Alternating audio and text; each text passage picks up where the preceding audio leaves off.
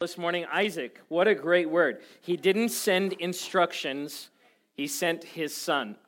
Oh, what a great reminder. I love that. I love that. I love that. And uh, wow, well, we're off to a good start this morning. Great time of worship.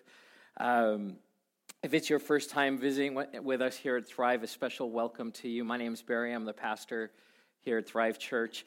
We're as Isaac, I'm going to borrow another word from Isaac. I'm, we're delighted to have you here this morning. Doesn't that sound good? Delighted. And we truly are. We're so thankful that you chose to worship with us this morning. If it is your first time, if you would do me a favor, in the seat back in front of you, there's a card that says connect on it. Would you take a second to just fill, fill out a little bit of information about yourself?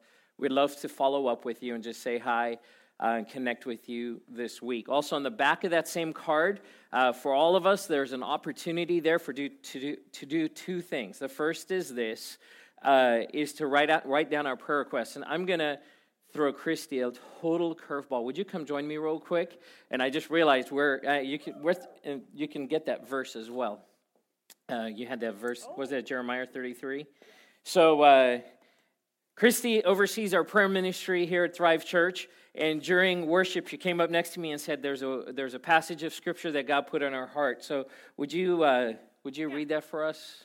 We don't have the mic. It's okay. Just nice and loud. You go. You do it. Okay. It says um, Jeremiah 33 3.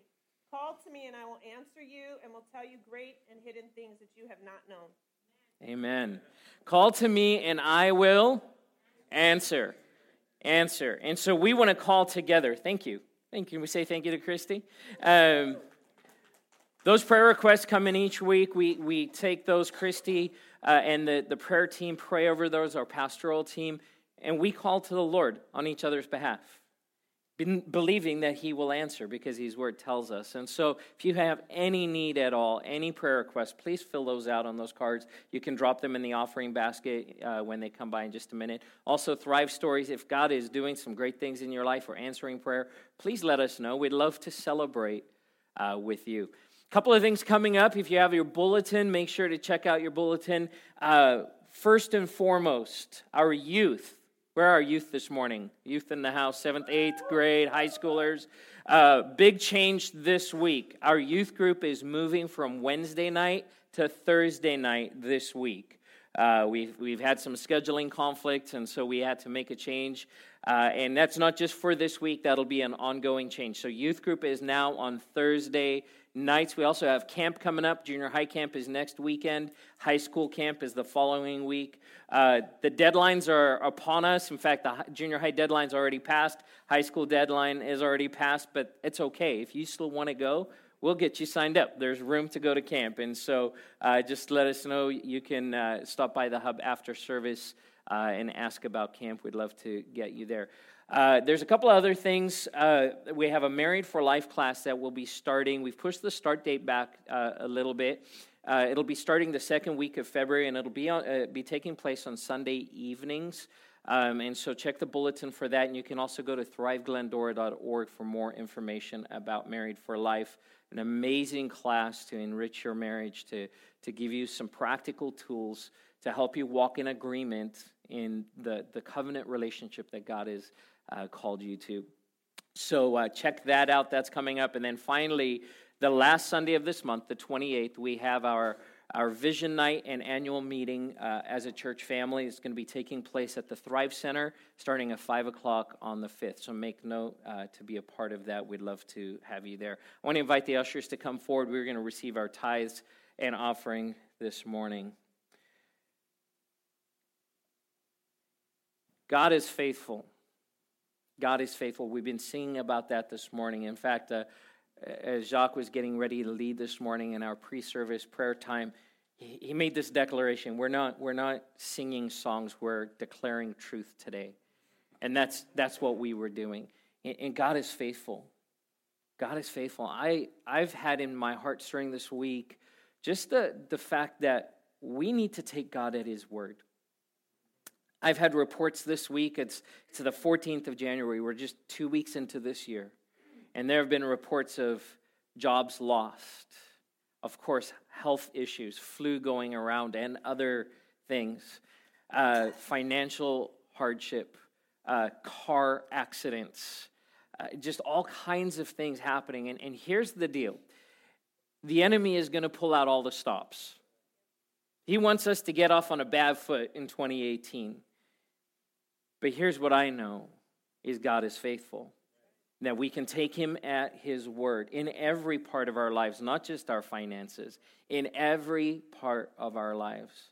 And so, as we give this morning of our tithes and offering, what we are doing is making a declaration. And it's one of the few places in our faith where we actually make a physical declaration of our trust in God. We give and we sow into the kingdom. We give back to honor Him and say thank you of our first fruits of that which He's blessed us with. But as we give this morning, as we pray, I also want you to do this. As I pray, if there's need in your life, especially in the area of finances, in the area of needing a job, um, you know, we'll, we'll close our eyes, bow our heads, we'll, we'll be in agreement together. But if that's you, just raise your hand to the Lord, not for me, but to Him. And would you just lift your hands in, a, in just a posture of re- reception from Him? Say, Lord, I, I want to receive what you have for me, and let's agree together. Father God, we thank you for your provision in our lives. Lord, that you desire good things for your children. And so this morning, Lord, we give back to you out of what you've blessed us with. And God, we ask that these gifts would be used for the glory and the furthering of your kingdom. But Lord, we also agree with each one whose hands are raised this morning. God, we speak provision provision of finances, Lord. I pray, God, that debt would be paid off. I pray, Father God, that jobs would be provided, that increase in income would take place, raises would happen, Lord. New clients would, would, would come, Father God. Everything that is needed, Lord, you know. You know. And so, Lord, we, we call upon you, the one who knows our need and has promised to provide. Lord, we ask that you would be shown faithful in the midst of this congregation. In Jesus' name, amen. Amen. So good. Well, we, uh, we are into the second week of a series called Thrive. We are Thrive Church. And, uh, and I felt that it was appropriate as the Lord was leading that we would start this year with a message, a sermon series that focuses on who we are as a church why are we called Thrive Church? And what is it that God's calling us to, both individually and corporately as a body, as we move into uh, this, new, this new year? So last week we kicked it off with starting with talking about our, our, our first point of our mission, which is grow. And I'm going to read through our vision and our mission statement again. Uh, this morning. In fact, we'll put up our vision. Our vision as a church, this is what we believe God has called us to, is this helping people thrive in Christ. Helping people thrive in Christ. If someone asks you, well, what's your church all about? You can simply say that. We're all about helping people thrive in Christ. And it's a team effort. Amen? Okay. Maybe. Maybe it's hey, it's a team effort. Amen? Amen. We're, we're all coming alongside of each other to help each other grow closer to Jesus, to be conformed to his image, as Romans 8 says. The Apostle Paul says, right? In fact, he, in that passage, he talks about how that, that everything that happens to us is for a reason, the good and the bad. Why? Because God is conforming us to the image of his Son so we can thrive in Christ. And we get to do that together. Our mission statement, let me stop for a second. In fact, that comes out of the the, the verse in John chapter 10, verse 10 says this that the, the thief, Satan, comes only to steal, to kill, and destroy. But I, Jesus, has come that you would have life to the full, life abundantly. God has designed you to thrive. He has designed you to thrive. And it's not just a concept, it's not just an idea, it's a reality, it's a practicality in our lives. Our mission is this we exact, exist to help people thrive in Christ by knowing God, growing as disciples, serving like Jesus, and going to all the world to reach others. Knowing, growing, serving, and going. I want to read through our values as well again. I'm going to do this each week. It may seem redundant, but it's important for us to get this in us so we understand who is we are as a church. See, our vision is to help people thrive in Christ. Our mission, how we go about it, is know, grow, serve, go. And we're going to talk more about uh, grow this morning. We talked about know last week.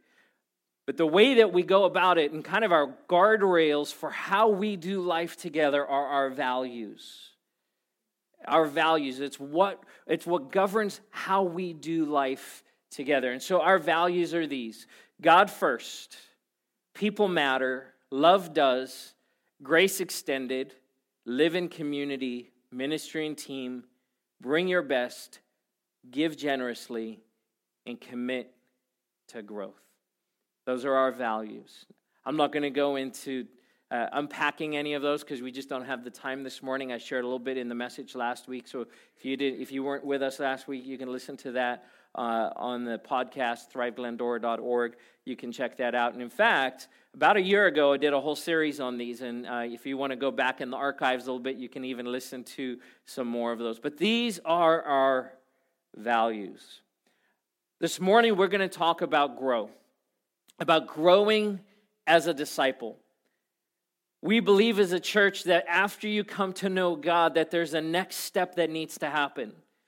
And it's not just what we believe as a church, it's a biblical principle that, that it's not just about an introduction to Jesus, but about developing a relationship with Him and then growing as we're conformed to His image. So we're actually going to focus on that last value, commit to growth, which, by the way, is not the last one because it's the least important. Imagine this in that list of values, that's the exclamation mark. It's the point where we say, this is how we're going to set our course. We're going to commit to growth as a church family, as individuals, as followers of Jesus Christ. So this morning, we're going to talk about grow. Commit to growth. You know, growth doesn't happen by accident. Growth doesn't happen by accident. In fact, we know this and we understand this. Healthy things grow. Amen? Healthy things grow, unhealthy things don't grow. Now, I, I just had a thought, and it's a, it's a kind of here's the thing diseases grow as well, but, but they don't grow in and of themselves, right? Cancer grows and it's not healthy, but what it does is it sucks the life and the health out of other cells. There's nothing healthy in and of itself. And so it's more parasitic. But if we look at strictly healthy, thriving, abundant, full, productive growth, there has to be health. That doesn't happen apart from health. If you've ever raised a child, you know this. You have to feed that child healthy food in order for them to grow. They need to have the right nutrients. If you're a gardener, if you like growing plants or, or, or, or flowers and you know that there's a process by which you bring health and you, you, you cultivate health in order for those plants to grow. Healthy things grow, and it doesn't happen by accident. Last week we talked about knowing God, and, and I want you to think about it this way knowing God is really the seed. I, I can't have a process of spiritual growth in my life apart from knowing God. And so, an introduction to Jesus and coming to know God, knowing who He is, and then, as we talked about last week, knowing who I am in light of who God is and my relationship with Him. And then being able to know other people and, and loving people the way God's called me to love people plants a seed in my life that should and, and, and could and, and really must lead to healthy growth. The seed is planted, but there's a process of transformation that takes place before that seed grows into a plant and that plant becomes something, that plant or tree becomes something that can actually produce fruit. There's a process that takes place. And this growth, this commitment to growth, is really understanding what does that process look like in your life and my life knowing this that we're all at different stages in the process. Amen? We're all in different places. We all have different backgrounds. We all have different stories. We all have different challenges, different hangups, things that we've struggled with in the areas of addiction, in the area of brokenness, in the areas of fear. All of us. And all of those stories are varied. But, but here's the truth that covers all of it we all have to move towards health in order to grow and see fruit produced in our life. Here's what I love about God is he doesn't force himself on us. Why is it a commitment to growth? Why use those words or that language, commit to grow? See, because Jesus came to us, he extended himself to us, as Isaac mentioned. He didn't send us instruction, he, he sent us a person. God sent us his son. Why? Because it's all about relationship. It's all about. I'm going to ask, okay, you're going to repeat it. All right? You're, let's try that again. It's all about. You might do that a couple more times today, so just be ready. You're prepared. It's all about. It's all about relationships. So God sends his son, not a program or instructions. He sends a person because it's all about relationship. And Jesus doesn't force himself on us. He creates an opportunity and it extends an invitation, right? Because if you're in a relationship that you're forced to be in, it's not a relationship, is it? No one wants to be in that kind of relationship. Well, if God is all powerful, why doesn't He just fix everything in my life? Well, because He's extending an invitation for you to know Him. He knows you, but He wants you to know Him. And as you come to know Him, those things in our lives start falling into place. They start finding the healing that they need, the restoration that needs to be there. And that the brokenness will be mended. Bible tells us that that God came that Jesus came to bind up the brokenhearted. It's a promise of his word to us, but he extends the invitation because an invitation that is forced is not an I mean rather a relationship that is forced is not a relationship at all. In fact, we would call that abuse. We call that abuse. And we do not serve an abusive God, we serve a loving God. So he extends to us this invitation to, to grow. But if you've ever had a party and you've sent out invitations to people, what are you hoping they'll give back to you? A reply, a commitment, an RSVP. Yes, I'll be there. Why? Because you need a plan on how many people you're going to feed, right? Amen. you need to know. So please, if you're if I'm going to send you an invitation, please reply. Please let me know. And the same goes for you, right? I'm having a party. Just let me know you're coming. Make a commitment. God extends an invitation to us and he says, "Now make a commitment to grow." And I want to talk about that commitment today. Jesus says this in Luke chapter 9 verse 23. He said to them all, "Whoever wants to be my disciple must do what? Deny themselves, take up their cross daily, and follow me. Follow me. There's a commitment there. If you want to be a disciple of Jesus Christ, there's a commitment to follow him. Jesus walking down the beach and he sees uh, Peter and John, and, and, and he says, or Peter and Andrew rather, and he says to them, Come and Follow me. And it says that they immediately dropped their nets and followed him. The rich young man comes to him and says, Teacher, what must I do to be saved? And Jesus says, Well, what does the law say? What, is, uh, what does Scripture say? And he says, Well, you know, and he quotes all the commandments. And he says, I've done it. I've done all these things. I've jumped through all the hoops. I've checked all the boxes. And then Jesus says to him, One thing you lack go sell everything you own and come and follow me. And it says that the young man went away sad because he was unwilling to make the commitment to follow Jesus. He was willing to check the boxes and go through the motion, but he wasn't willing to commit to the relationship. And he went away sad. Jesus says, Follow me. Every one of us have an opportunity to grow. We're extended an invitation to grow. Jesus says to you and to I, to myself, follow me. Follow me. And it is an invitation that requires a response. And they say not responding is a response. It's an invitation that requires a response. So we can't live in limbo with this. Either it's a yes or it's a no. There's no in between. But it's the most loving invitation we will ever get in our lives. If you have your Bibles this morning, I'd like you to turn to 2 Peter chapter 1. 2 Peter chapter 1. I want to look at a passage of scripture and, and just kind of give you a heads up how this morning will go. I'm going to read through this passage, and then we're going to spend some time unpacking it, talking about what it means for our lives, highlighting a few of the different verses in it, uh, and then I'll close with some points of application uh, for us this morning. 2 Peter chapter 1, verse 3 through 8.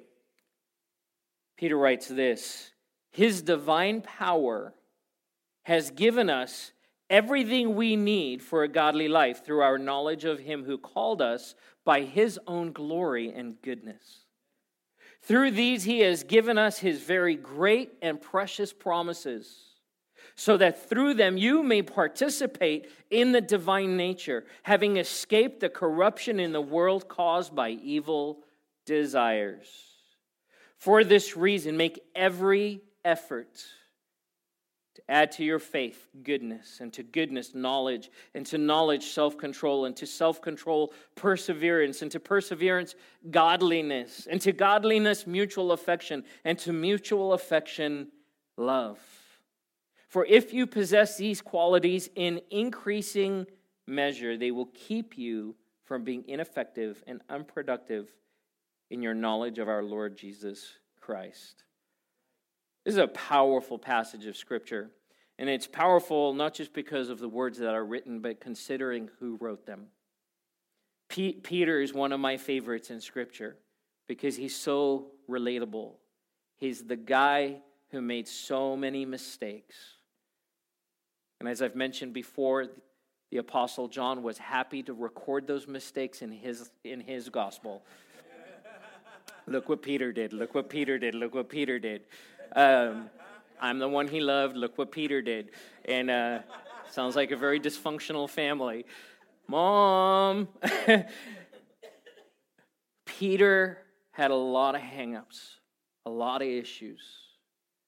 Yet after Pentecost, Peter gets up and he preaches and he becomes this rock, this man of God who speaks with authority becomes a leader amongst leaders. And so these words that he writes are especially poignant because Peter understands something of who God is. See, Peter tried and tried and tried and tried to make Jesus happy. If I'll just tell him the things I think he wants me to say, he'll be pleased with me. And, and more often than not, it ended up with Jesus saying things like, Get behind me, Satan.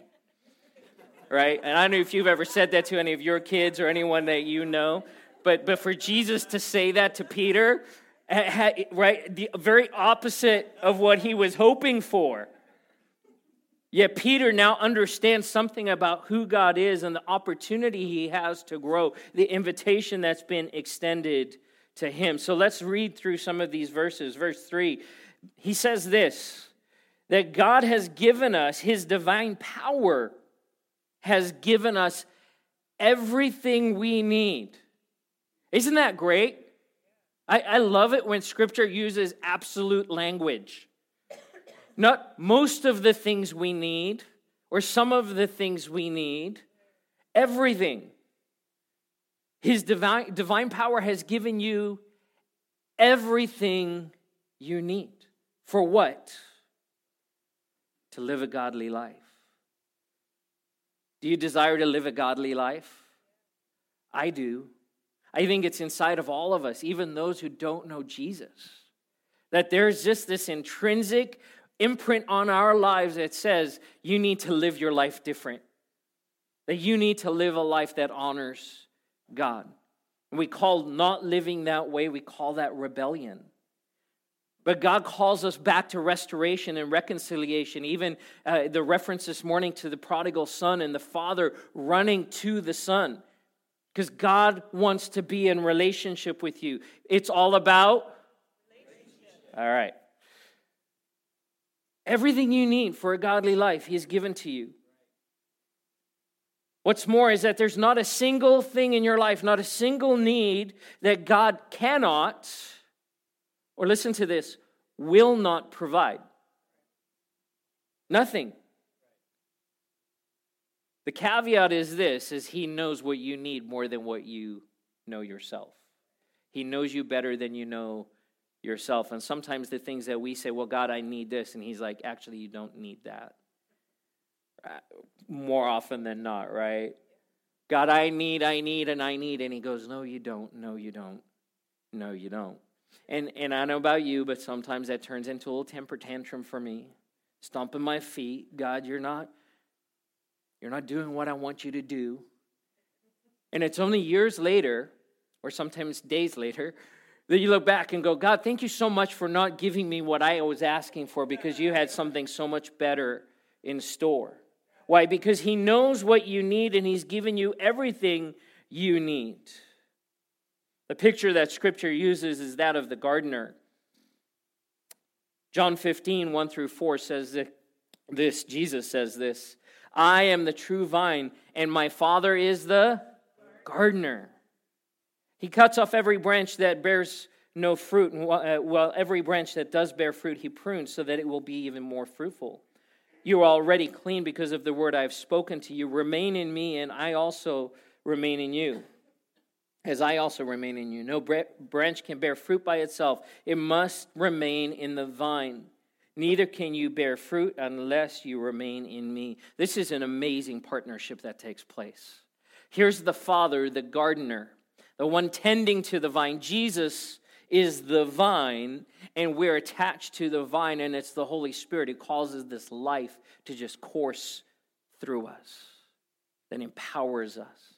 What an amazing partnership that exists. But, but God the Father is the gardener. And because He's the gardener, He knows what the plants need. I want to th- show you a few pictures. Um, why don't we do this get you warmed up a little bit, all right? Uh, when, when the picture shows up, just shout out what kind of tree it is, what kind of plant it is. You do that? A little Sesame Street going on this morning. All right. All right, let's put that first one up. All right, good, good. It's a good thing we know that because we live in Glendora, which is right used used to be a big citrus producing area, and uh, some of you have orange trees or some kind of citrus trees in your yard. Let's try this one. All right, grapevines. Those look good, don't they? All right, let's do the next one. Uh, yeah, it wasn't quite as confident, but it was yeah, olive trees. Olive trees. And the last one, my favorite, coffee. Yeah, there's a coffee bush. I'm going to put all four of those up. Here's what's interesting about these, and, and this is just four that I selected, but there's so many others. There are things about each one of these plants or these trees, these vines, uh, that they share in common. They all have root systems.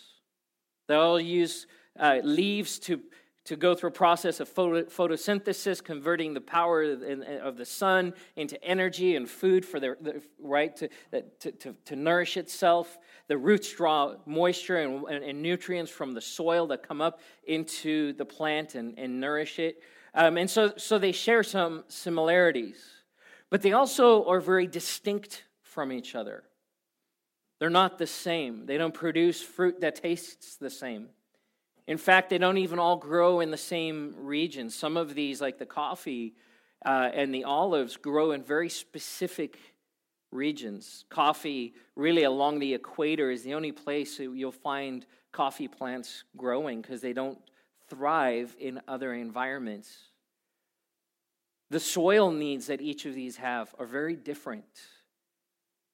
Some of them need more acid in the soil. They need the pH to be different. Some of them need more water than others. We have a fig tree in our backyard, and uh, I always know when our sprinkler system isn't working because all the leaves just fall off the fig tree. And the first time it happened, it kind of freaked me out because I we rent the house, and I'm like, oh shoot, I just killed the fig tree. Um, put some water back on it, and those leaves just came right back again. But fig tree just needs water, and if it loses that water, it goes into this preser- preservation mode. So each of these are different. And here's the thing the farmer who works with each of these will know what each of those plants need. He'll know what he can grow in a certain environment and during a certain season and what the soil condition needs to be and how much water needs to be applied and, and what kind of fertilizers there need to be. The, the two that are most fascinating to me are the grapes and the, and the coffee because grapes and coffee will actually take on some of the characteristics of the soil and the climate that they're in. So we understand that, like Kona coffee, has a unique flavor to it. And the coffee bean, all coffee beans all around the world are exactly the same. The coffee plant doesn't change. Coffee beans grown in Kenya or Hawaii or Colombia or wherever, Sumatra, uh, they're all identical. The thing that changes is the soil, the acidity, the climate around, the humidity in the air. And that actually will flavor and give that coffee bean a unique flavor. Pretty cool, isn't it? So when you go to Starbucks and they have their select reserve, what it is is those are coffee beans that are grown in a very small region of the world. There's very limited production, so of course supply and demand the cost goes up. Grapes are the same way. The same variety of grapes grown in a different vineyard in a different place will render a different flavor. So wineries, award-winning wineries around the world will will uh, safeguard their land and safe safeguard those vineyards to make sure they keep producing. So a bottle of wine from Stellenbosch in South Africa and the same the same let's say a Chardonnay from South Africa and a Chardonnay from Napa will taste completely different. Why? Because of the soil and the environment that it's in. The gardener knows. So here's the application for us. You're all different. You're all different. You've all grown up in different environments. You've all come from different backgrounds. We already talked about that a little bit. You've all gone through different kinds of circumstances in your life. Now, we all share commonalities. Jesus says, Be attached to the vine, be connected to me. That's not optional for us. We will all draw our nutrition from the same place. But here's what's so amazing about God and why the relational aspect of God is such a blessing is he knows what you need. He knows exactly the kind of environment you need, the kind of encouragement you need, the kind of pruning you need. Not much of an, not much of an amen on that one, right? But it's needed, it's necessary. Grapevines every year get trimmed way back, almost down to the like like if it was me, I'd be like, you just killed it. You just killed it. But the gardener knows, no, I had to do that so next year it will produce the kind of fruit that it needs to produce. The gardener knows exactly where you are. So when Jesus says, I'm the true vine and my Father is the gardener, what he's saying is, he knows exactly what you need to thrive. And he will tailor make a plan and a process for you that will lead you from where you are to where he's calling you to be. We're grafted into the vine. Verse 3 as well, he says, He called us by His own glory and goodness. I think Isaac was reading my notes this morning. He made the call. You ever been waiting for a call? Right? He made the call. He initiated. He's the one who reached out to us. And then he did the heavy lifting. He went to the cross, not us. We're the ones deserving of death, yet he went to the cross and died on our behalf.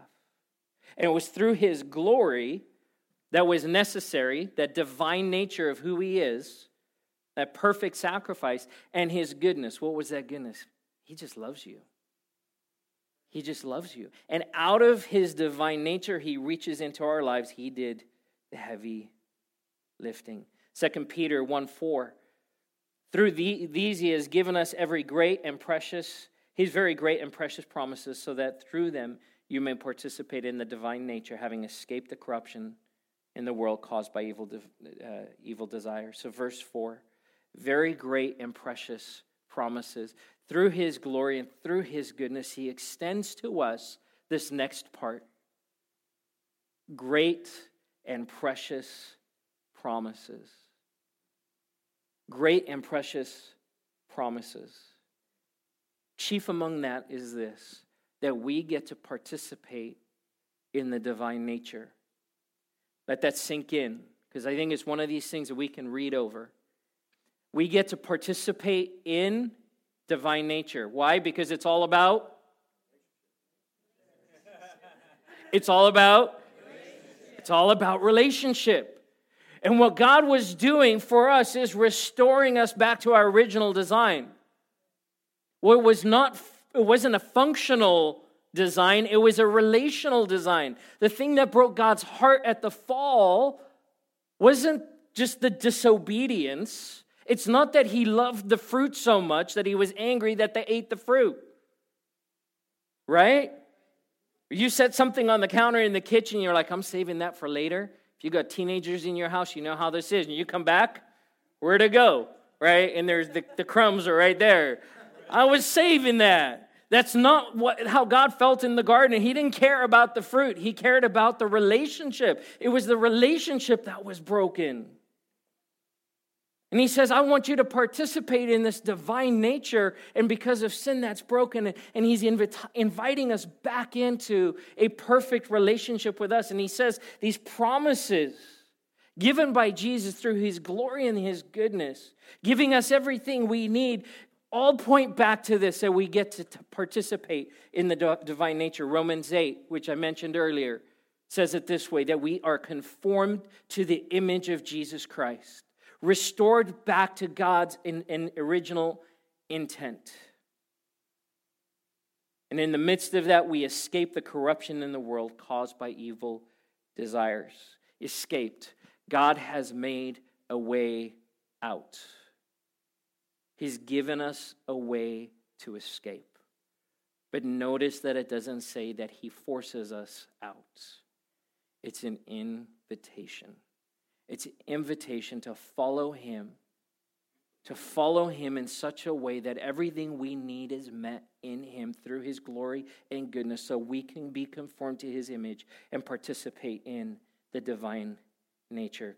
Going on, verse 5, he says, for this, for this reason, in light of what everything God has done, right? It's the big setup.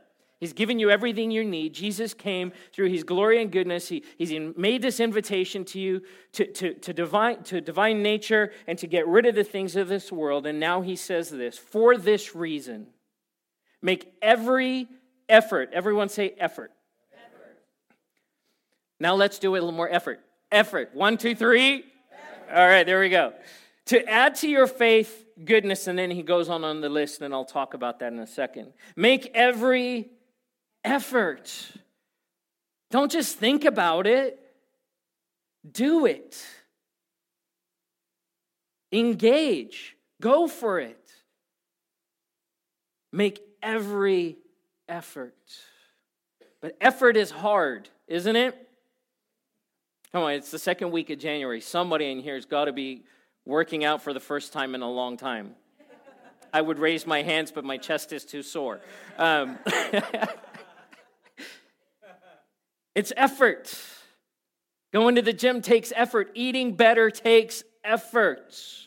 Saving money takes effort. Really, anything worth doing takes effort. Sounds biblical, doesn't it? It's because it is. There's an easy road and a hard road, and God says, don't take the easy road, it leads to death. Make every effort to choose the road less traveled, to go the way that I'm calling you to. It's a priority and it has to be a priority. That's why we, we use that phrase, commit to growth. And, and, and here's the thing that I know is, it pains the heart of God, and I know this as a pastor. And, and, and you probably have felt this for your children or your friends is that you can't make the commitment for someone. You can't. I can't make you grow any more than I can make the tomato plant in my backyard grow. I can't. It's a commitment you have to make. The opportunity we have as the body of Christ is to come alongside of each other and cheer each other on and hold each other accountable. But I can't make you grow, and I can't make you commit to grow. That each of us bears a personal responsibility, responsibility to make every effort, to make that commitment. He goes on to say this Add to your faith goodness, and to your goodness knowledge, and to knowledge self control, self control, perseverance, and to per- perseverance, godliness, to godliness, mutual affection, to mutual affection, love. Do you see the process? Do you see the process? Add to. Don't just stop with one. Add to and keep adding to and keep adding to. Because there's going to be seasons of life where the pH is off, where things go sour. And now I'm going to need a little bit more self control. I'm going to need a little more perseverance. I'm going to need some more understanding. And I don't know if Peter wrote this list uh, in a, in a, a hierarchy if the, the first ones are more important because we know at the end is love and love's most important so it kind of turns that upside down but i do believe there's a process here see i add to my faith because that starts with this seed i believe in jesus christ and i put my faith in him and i, I, I walk into a place where i know god and, and now all of a sudden there's this faith in my life and add to your faith goodness and then knowledge, and not knowledge just for knowledge's sake, but a knowledge of who Jesus is. The goodness. Why? Because he reached out to us in his goodness. Amen? Self control and perseverance because God knows it's going to get hard. Godliness.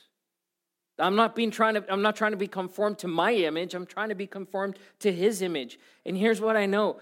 Barry doesn't look like Jesus a lot of the time. And neither do you. Again, we're all at different stages of this journey, but man, we've got to work. It takes effort. And so he says, add, add, add. Keep adding to the process. And in different seasons, the process will look different, but don't neglect the process. It is a process. Here's one of the things about serving Jesus. If, if you've known him for uh, two hours or 20 years, that it doesn't just happen overnight. Amen?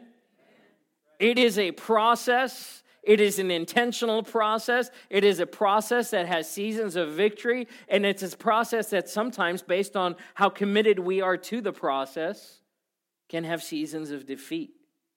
We can have our ups and downs. And in the midst of that, God's goodness and his glory never go away. He's still there going, just, just get back in the process.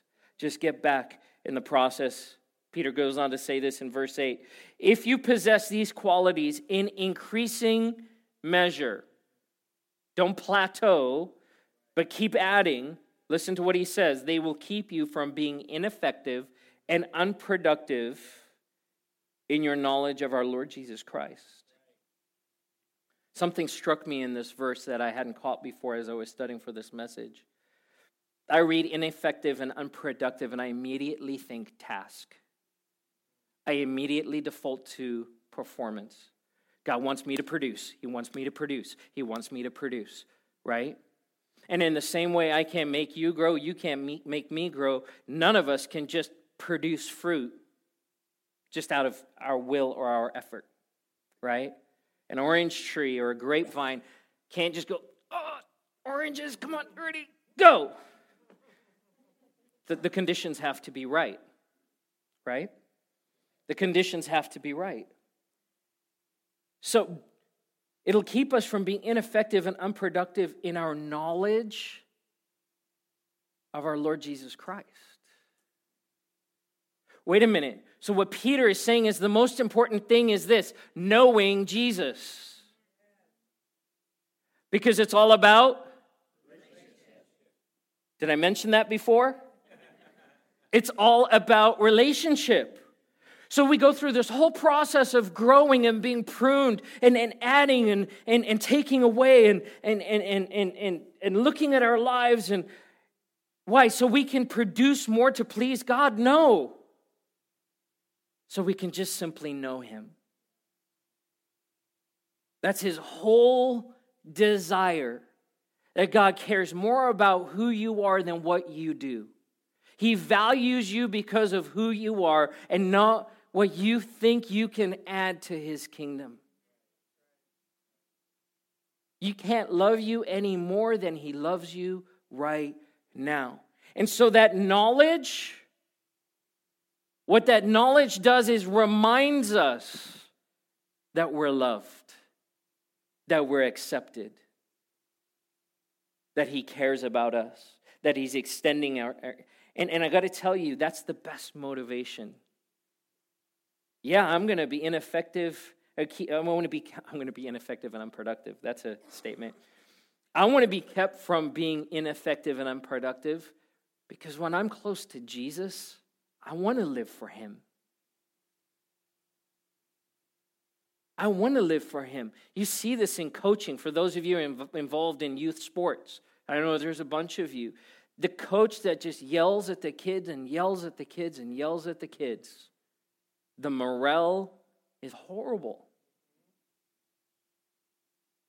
But that coach that encourages and loves and cheers on and calls out the best, man, that's the team you want to be on.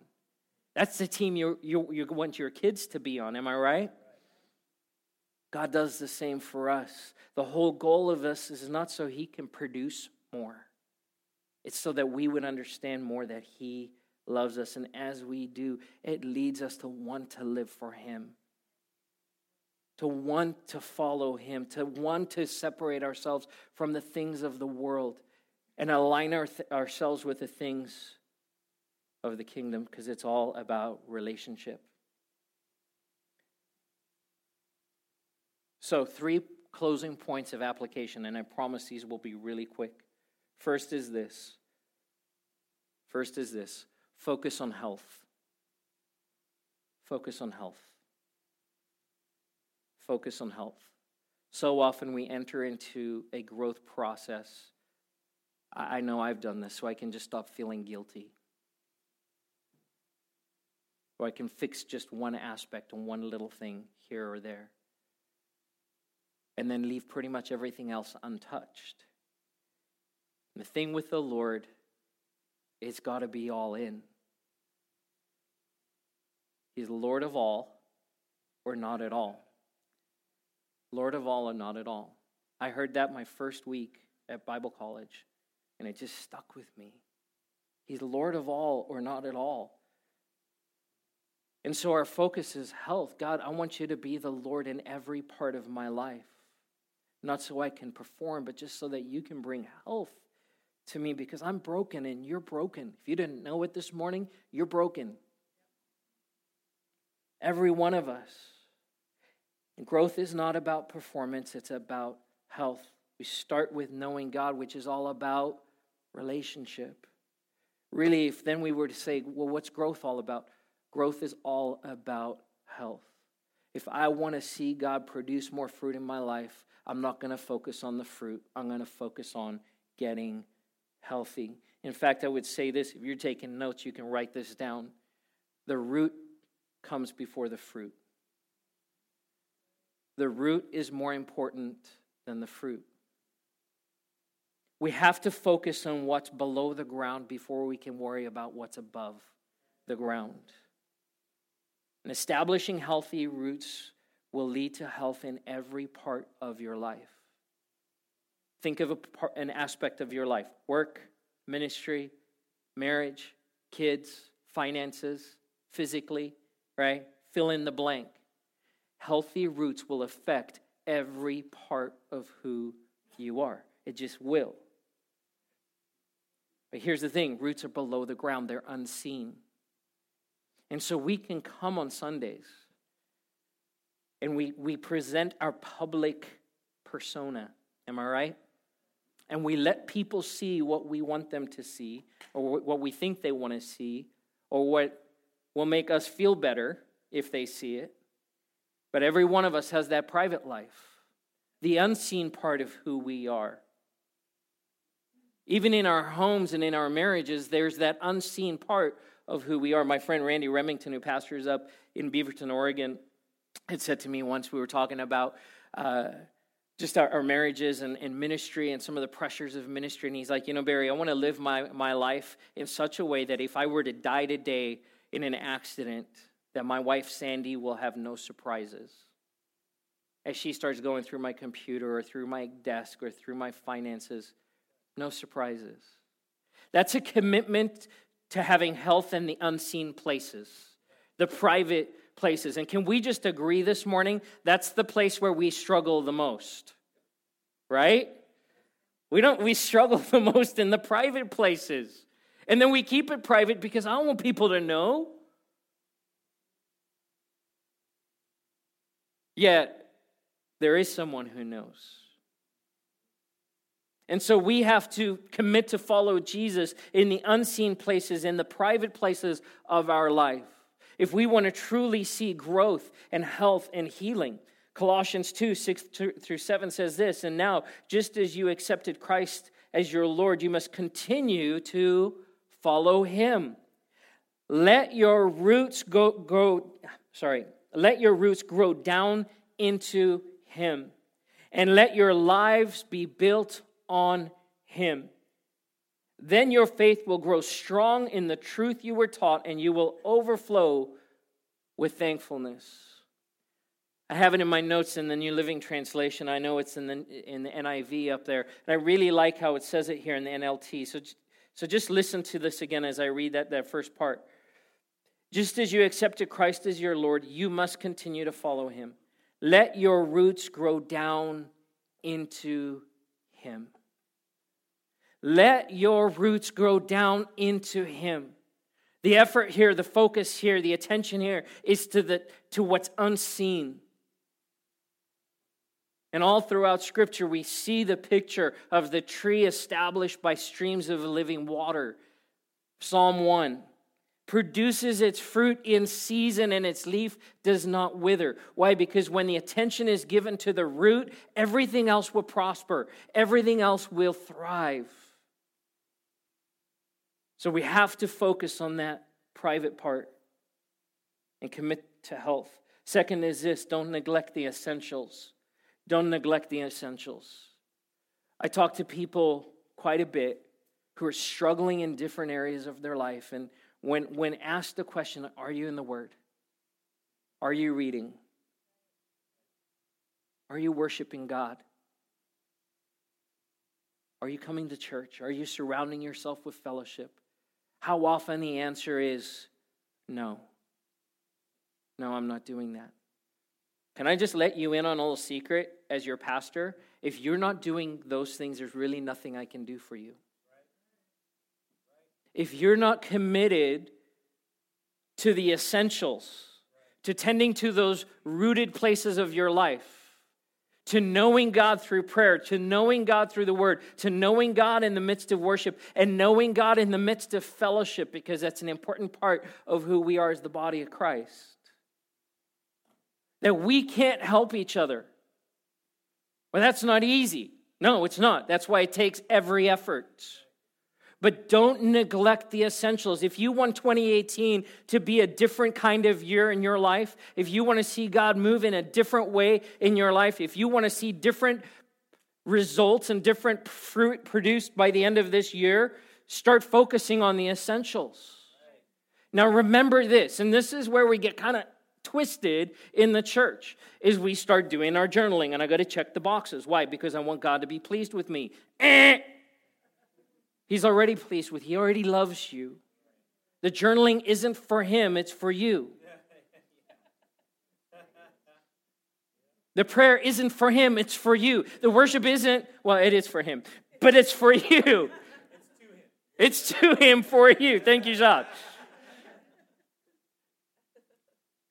Do you see, do you see what's happening here? It's all about, it's all about, it's all about and it's in the essentials where we are connected to God. It's when we live our lives connected to each other, live in community. Why? Because when our lives are tied to each other, the chance of us derailing d- decreases dramatically. The Bible says that bad company corrupts good character. So be around people who have good character. Now, are there per- perfect people in this church? No, we all have our issues.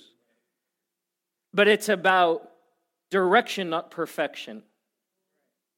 Are you moving towards Jesus or are you doing your own thing? And so we have to be careful. Don't neglect the essentials. prayer, the word, worship, and fellowship. In fact, the writer of Hebrews says, don't neglect the gathering together, the assembling together, as some are in the habit of doing. Why? Because it's in the midst of this. And I'm not talking about Sunday morning. Right? One of the things that bothers me about Sunday morning is you're all facing me. Maybe that bothers you. No, no, don't. right? This is not engagement. This is necessary, as we'll read in a second. But I'm talking about what happened last Sunday at the park when we sit across from a picnic table and actually build relationship and get to know a little, about, a little bit about each other's lives. Start discovering little things that we didn't know about each other. That's fun. It's fun. And Jesus is in the midst of it because he's all about. Good. All right. Finally, this, this last one. You're not in this alone. You're not in this alone.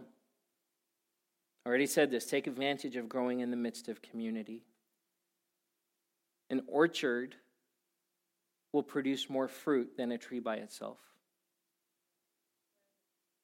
An orchard will produce more fruit than a tree by itself. The, the tree by itself is also more likely to get blown over in a windstorm.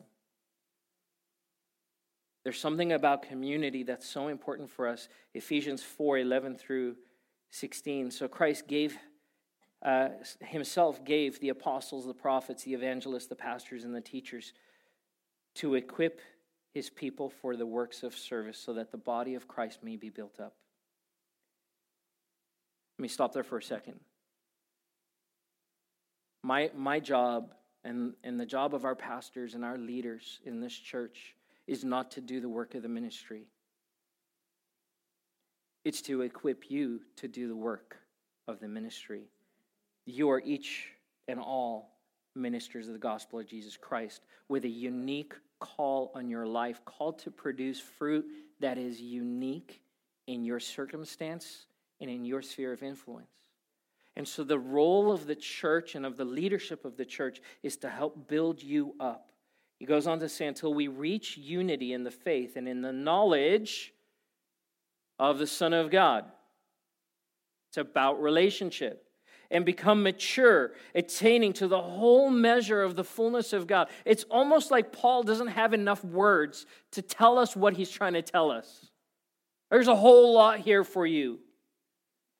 He says, then, then we will no longer be infants tossed back and forth by the waves, or blown here and there by every wind of teaching, by the cunning and craftiness of people in their deceitful scheming. Instead, speaking the truth in love, we will grow. We will grow to become in every aspect, not in some, in every aspect, the mature body of Him who is the head, that is Christ. We're connected to Jesus because it's all about relationship. And from him, the whole body, joined and held together by every supporting ligament, grows and builds itself, itself up in love as each part does its work. This is the church. And what this is saying is you're not in this alone. And the number one tactic of the enemy is to tell us you're in it alone. No one knows, no one cares, no one will understand. And it's a lie from the pit of hell because we're in this together. Thrive Church exists to help people thrive in Christ.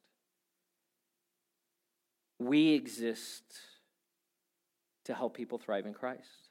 And that's not just my job, that's our job. Introducing people to Jesus first and foremost because there's people who don't know him. They have no knowledge of Jesus Christ. They've not experienced the glory and the goodness of calling on his name and being saved. But it also extends to helping those who do know him grow in their relationship with him, which is what we call a disciple someone who follows Jesus, who looks more like Jesus tomorrow than they did today. That's all a disciple is. And so we grow as disciples. And everything we do as a church is geared towards this. Everything. Thrive groups, the picnic at Finkbeiner, like I mentioned, strategic, it's important. Not just to fill the calendar I, I think that's one of the most important things we do as a church family. If you've not come out on, on the first Sunday of the month to Finkbeiner, come join us. Grab lunch. In fact, next month, little advertisement. We're going to start, there's a couple of grills there. We're going to grab some charcoal and fire up the grills. Just bring something to church with you and then go to the park. Get together with a couple of families and say, hey, let's potluck it together, which is always good. Amen? and let's have fun. In fact, we have gone the extra step this year. I'm, I'm reserving, and we've reserved that picnic space. We're actually investing in this. So on the first of every month, including, by the way, Easter is on a Sunday this it's on a Sunday every year.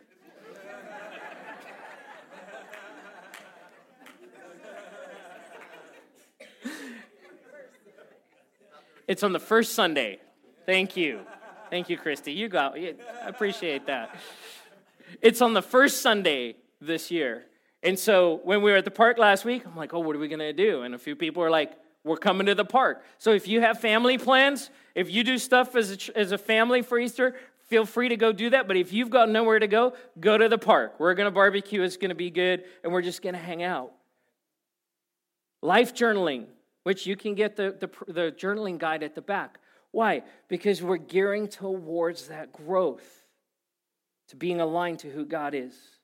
Our prayer groups, by the way, in the bulletin this morning, you'll see something brand new listed.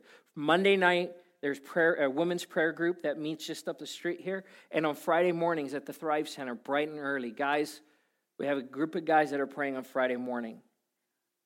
Well, I'm not a morning person. Get over it. Make every effort, right? Go to bed early the night before. Turn the TV off a little bit earlier. Can we just get real? Talking to myself a little bit here, uh, or a lot. Turn off the Candy Crush, Barry, and get to bed early, and show up at 6 o'clock in the morning. Let's pray. Let's pray together. Thrive Kids. Why do we have Thrive Kids? Because we need our kids to do something while we're in church. Heck no.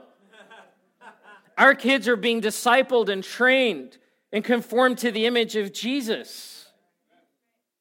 Our youth, Thrive Youth, our camps, our retreats, we have faith and life classes. I mentioned Genesis process started uh, this week. Be praying for Robert and Stacy. They're in the midst of helping people move from unhealthy things in their life towards healthy things in their lives. And it's not an easy process. Be praying for them. Jim and Casey are getting ready to lead Married for Life. Why do we have Married for Life? Because our marriages need help. If you're married, your marriage needs help. Amen? I'm speaking mostly to the guys. Take advantage of the opportunities.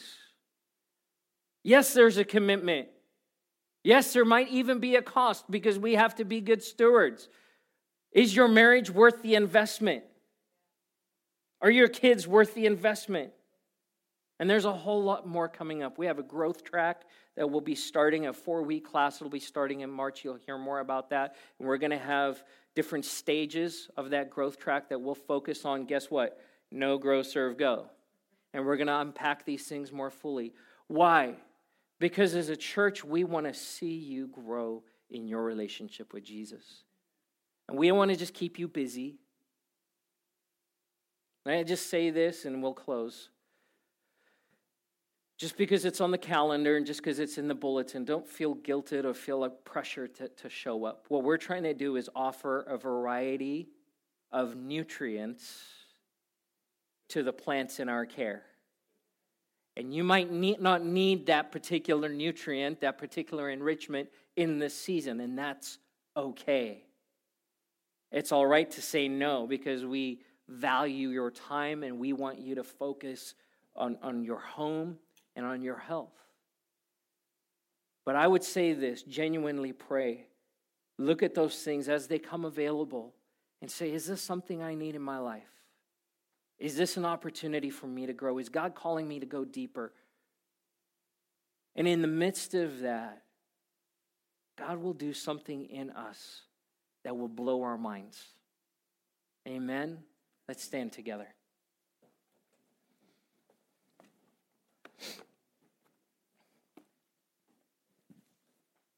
I'm going to invite the worship team to come up. We'll close with worship. When I said we would bow our heads, close our eyes before the Lord this morning.